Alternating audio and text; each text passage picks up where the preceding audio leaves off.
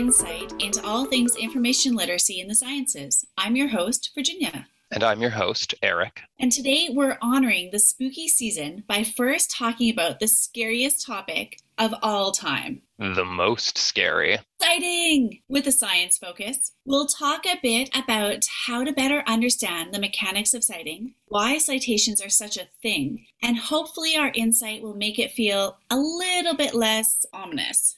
And then later in the episode, we will share some of our favorite macabre library items, including special guests who will talk about one particularly notorious item in our collection a book made from human flesh. So gross, so disgusting, also a little bit fascinating. We'll also have another guest to share Get Ready for It, a real life library ghost story. Love it. Sounds spooky indeed. Right? Let's get into it.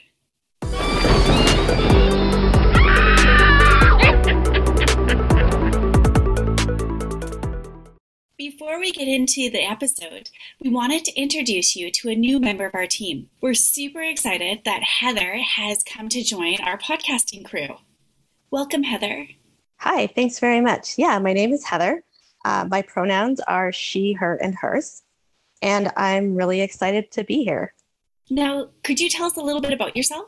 Yes, absolutely. So, I am a student doing my practicum through the School of Library and Information Science. And I have been invited as part of that to help out with kind of the behind the scenes of your cool new podcast. Now, do you have a crazy fun fact about yourself or just a crazy fun fact in general that you'd like to share with us? Yes, I do. Uh, I have two that I thought might be fun to share. First fun fact is I am completely obsessed with knitting and crochet, which anybody who knows me a little bit knows that about me. I constantly it just makes me happy to have wool in my hands as much as I can. But something you may not know is that I like knitting so much that when I'm on Zoom calls, if you can't see my hands, there's a really good chance that I'm knitting because I can knit without looking. Um, other fun fact that not very many people know about me is I have had an assortment of rodents for pets. I've had a hamster, a rat, and a pair of spiny mice okay, the hamster I can get behind. I love these like fabulous intros and learning more about people on our podcast. So, Heather, we are really excited to have you working with us. And I guess we should get back to our episode. All right, sounds great. Thanks. One thing we regularly talk to students about is citation, and they usually seem very stressed, very concerned, and worried about getting it done correctly.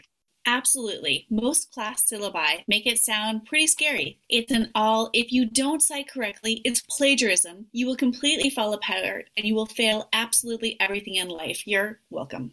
yeah, it's uh it's not great. No, of course plagiarism isn't good and citation is helpful. But it doesn't need to feel like you're standing at the edge of a great precipice. And honestly, truly not. Citation is actually all about engaging in a scholarly conversation that is not limited to a linear timeline. I can read and talk about an idea from a very long ago, and I can share it with you so you can do the same. And we can keep talking about it, take the ideas in new directions, and build off one another. It's not a perfect system, but that's a much better way to look at it. Right. So, one of the biggest things is about ensuring others can find the source you talked about for themselves to keep that conversation going.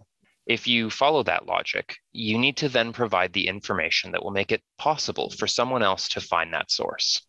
Most scholarly journals publish quarterly volumes, or basically just a few times a year. So, including the year it was published and the volume number just makes sense. Exactly. It makes it quite easy to follow. Yeah, exactly. However, if you think about something like a newspaper that publishes every single day, if I give you an author name in a year, would that make it easy to find? Ah, no, that sounds like a needle in a haystack type situation. An author could publish many articles in the same newspaper or on a similar topic, even every day. Right? So then, when citing a newspaper, it makes sense to include more information around the date, month, day, year, especially since every day there could be a hundred articles in one newspaper. Understanding how publishing works does help here and there, but just stopping to ask yourself, what would someone need to find this item I am talking about is a great personal citing guide. Totally. Pretty much every citation style will want some kind of author name, date, title of the item, and source of information. And how much detail you give around each of these elements will depend on the item itself and how to go about accessing it, like our newspaper example. Speaking of examples, there are a lot of guidance out there. The library has created a very extensive guide for citation help. We'll have it linked in the show notes. You can download the PDF for the CSE style. For example, that's the Council of Science Editors, a typical science citation style. And then just keep the PDF open while you're writing your papers and refer to it as needed. Yeah, and there's a lot online too pretty much every academic institution has a guide to citing. So if you Google how to cite something really obscure, you'll likely get an answer. Just check where the information is coming from, of course. For example, if you see it's from MacEwan University or U of C, that's probably pretty good. And maybe see if the same information is shared by multiple sources online. Good points. In the end, it's really about sharing and talking to people, which, depending on who you are, isn't so scary. Exactly. And of course, there are many places that you can turn to for help. We're here to help guide you at the library. Though we're not here to do your citations for you, to be clear. It's a fuzzy line. It gets tricky for sure. But there's not just the library, there's also the Center for Writers, or C4W, for help. Well, hopefully, citing makes a bit more sense now and is at least a little less scary. Fun fact if you regularly see ghosts in your home, it might be a haunting, or it could also be carbon monoxide poisoning, a common cause of supernatural sightings. Try cracking open a window the next time you see a ghost, and always have a carbon monoxide detector in your home.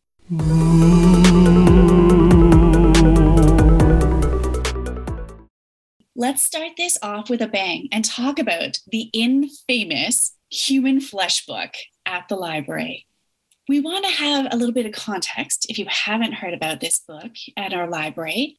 And we have some fabulous colleagues from the Health Sciences Library, Liz and Dagmara. Welcome to both of you.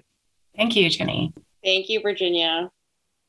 So, Liz and Dagmara, can you tell me when you first found out about the Flesh Book? And is that the official name?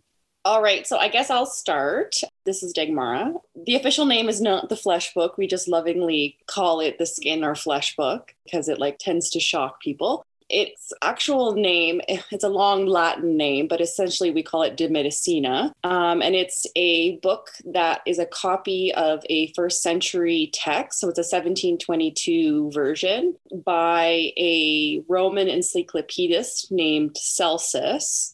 So it's essentially a medical treatise, one of the oldest known, and it's part of a larger surviving volume um, on the history of medicine, pathology, diseases. There's a lot in there about plant cures used in early Rome, and it's one of the best sources on medical knowledge in the Roman world.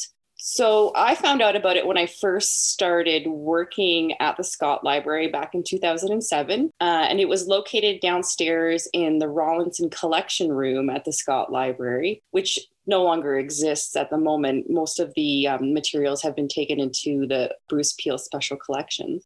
But I got a tour of that space. We had lots of rare books dating back to the 1500s and 1600s in there and uh, of course it was brought out and and showcased and i was told that it was made of human skin. There's a there was a little note inside a handwritten note i believe saying that it was bound in human skin.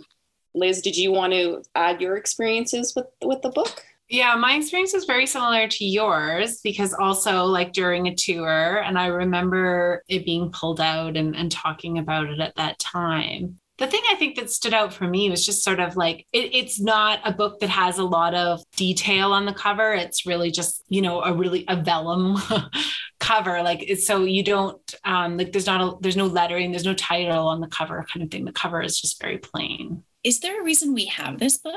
Dagmar and I were looking into the history of it, like and when we got it, and we're actually not sure about that there's some interviews about the Rawlinson collection done by some of the early people who worked on it. And there's no real good note on where that came from or why we have it. So the a lot of the Rawlinson collection was given by the Mewburn family, which were a family of physicians in Alberta, and they had some rare books. So some of them were given by that family, but there's no indication they were given there. And oftentimes other professors would donate some of the rare books, medical books they had to the collection over time. Like that hasn't happened in a really long time, but that was my understanding previously that it kind of was this collection that was haphazardly cobbled together yeah, the Mewburn collection was the base of the Rawlinson collection, but then there was a lot of and and when the library had more money, we were more active in collecting at certain times. The last few years it's not.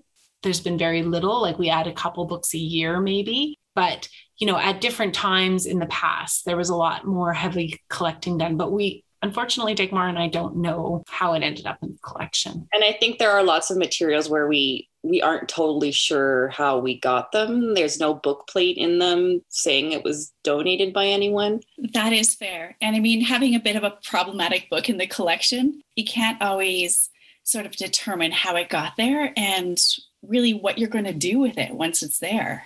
So, has the book been left in health sciences? But you were saying it's been moved to the Bruce Peel, right? So, yeah, so it is in the Bruce Peel. Bruce Peel has more specialized conditions to house these materials, temperature controls, etc. It is still, you know, it's not first century BC, but it's 1722, so it still is quite a bit of an older book. So a lot of those more fragile books have been moved there for that for that reason. Yeah, old books need to be kept at certain temperatures and humidities, and the Rawlinson room at the bottom of the Health Sciences Library there was a number of things wrong with it. There was these like halogen lights that would get super hot in that room. And so because of that, like that is really not ideal conditions. The con- the temperature should stay very stable when it comes to protecting rare books. And this room used to heat up multiple degrees just with the lights on. Okay, so this book seems to cause a lot of excitement. So I have to ask, is the book actually made of flesh?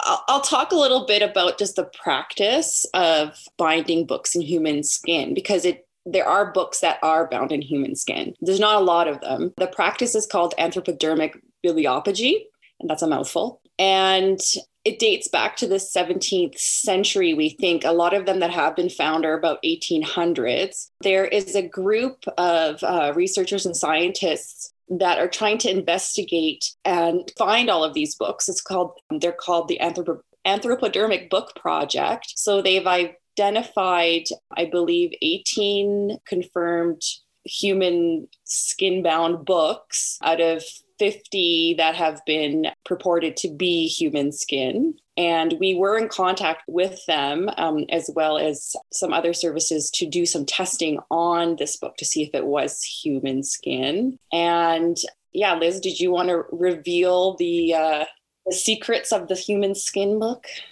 Yeah. So when it was tested, we were, you know, uh, our the chief librarian at the time started to become quite concerned that you know if we have this book that's uh, has human remains as part of the book that we had some probably some ethical obligations towards this book. And we needed to really think about like how we were housing it how we were showing it all of those things. But of course the first question was like is it actually human skin? And they know that a lot of these books that have the reputation are not.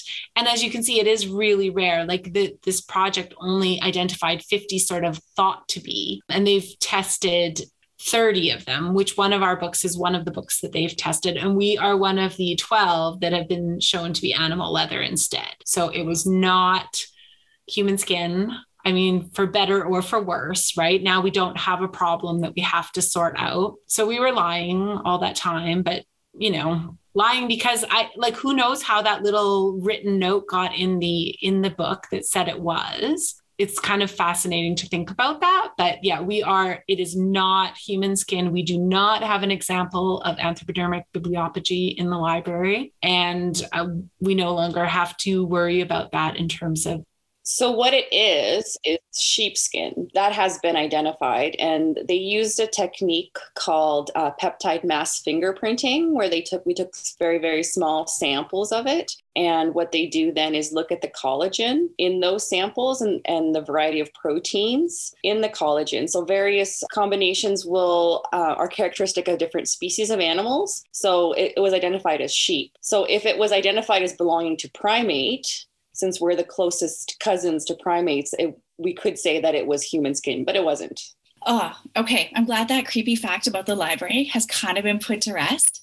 And I want to just say that I have greatly appreciated learning more about our creepy book in the library. And I want to give a huge thank you to Dagmara and Liz for coming on and chatting with us today about it. You're welcome. You're very welcome. Thank you. There are a few other items we wanted to mention as well. Okay, Eric, have you heard about Skeleton Keys, The Secret Life of Bone by Riley Black? No, I haven't. That's an amazing title. Uh, what's it about? It's all about bones. Okay, from the book's abstract, Bridging the Worlds of Paleontology, Anthropology, Medicine, and Forensics, Skeleton Keys eliminates the complex life of bones inside our bodies and out. The chapter names are what get to me. One is the nearer the bone, the sweeter the meat. And a personal favorite, Bones of Contention. Wow, I love that. I definitely need to check this out. Just a quick note the author's name is listed incorrectly in the catalog. It should be Riley Black. Got it. Super important to honor her real name. Another resource I wanted to note is the Gale Encyclopedia of the Unusual and the Unexplained. This three volume set covers topics relating to magic, witchcraft, the supernatural, and other mysterious phenomena. Never underestimate the power of a good encyclopedia. So delightful. It's time for a quick break before things get a little more mysterious with a ghost story from Eric.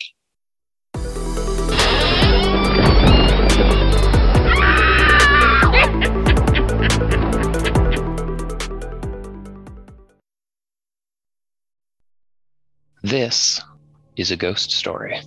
It was told to me by colleagues of mine who heard it from colleagues of theirs.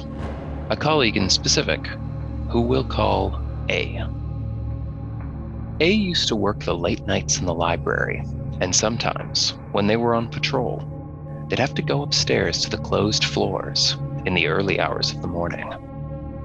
Now, the stacks have emergency lighting and they are perfectly safe, but the shadows can still grow quite deep at 2 in the morning. While up there, A swears that sometimes they would be on patrol and they would hear someone moving in the row beside them. They'd check, and most times they would chalk the sound up to their imagination. But once, they say, they saw something. Once or twice. Now, this is where accounts I've heard differ. Maybe they are both true, maybe not. But this is what I've heard. The first time A saw something, they came around the shelves to investigate the noise, and they saw her just for a moment. Completely unremarkable, except that from the waist down there was nothing but empty air. The second time, they heard footsteps again from the row beside them. The books are sometimes sparse on the lower shelves, so A knelt down to look through a gap in the literature. This time, they saw a pair of legs going up and up, but to no body attached at the hips. And the legs began moving the same direction as the body from the previous night had floated. So, if you're up on one of those floors late at night and you hear sounds from between the rows beside you, maybe be polite and call out or introduce yourself. And maybe let our ghost know that the rest of her body is probably just up or down the stairs. Thanks for listening to Library Lab Notes with your host, me, Virginia, and co host Eric. Thanks to our production team, Heather, Jessica, and Lauren, for making this episode happen. And of course, thanks to our special guests, Liz and Dagmara. We appreciate you joining us.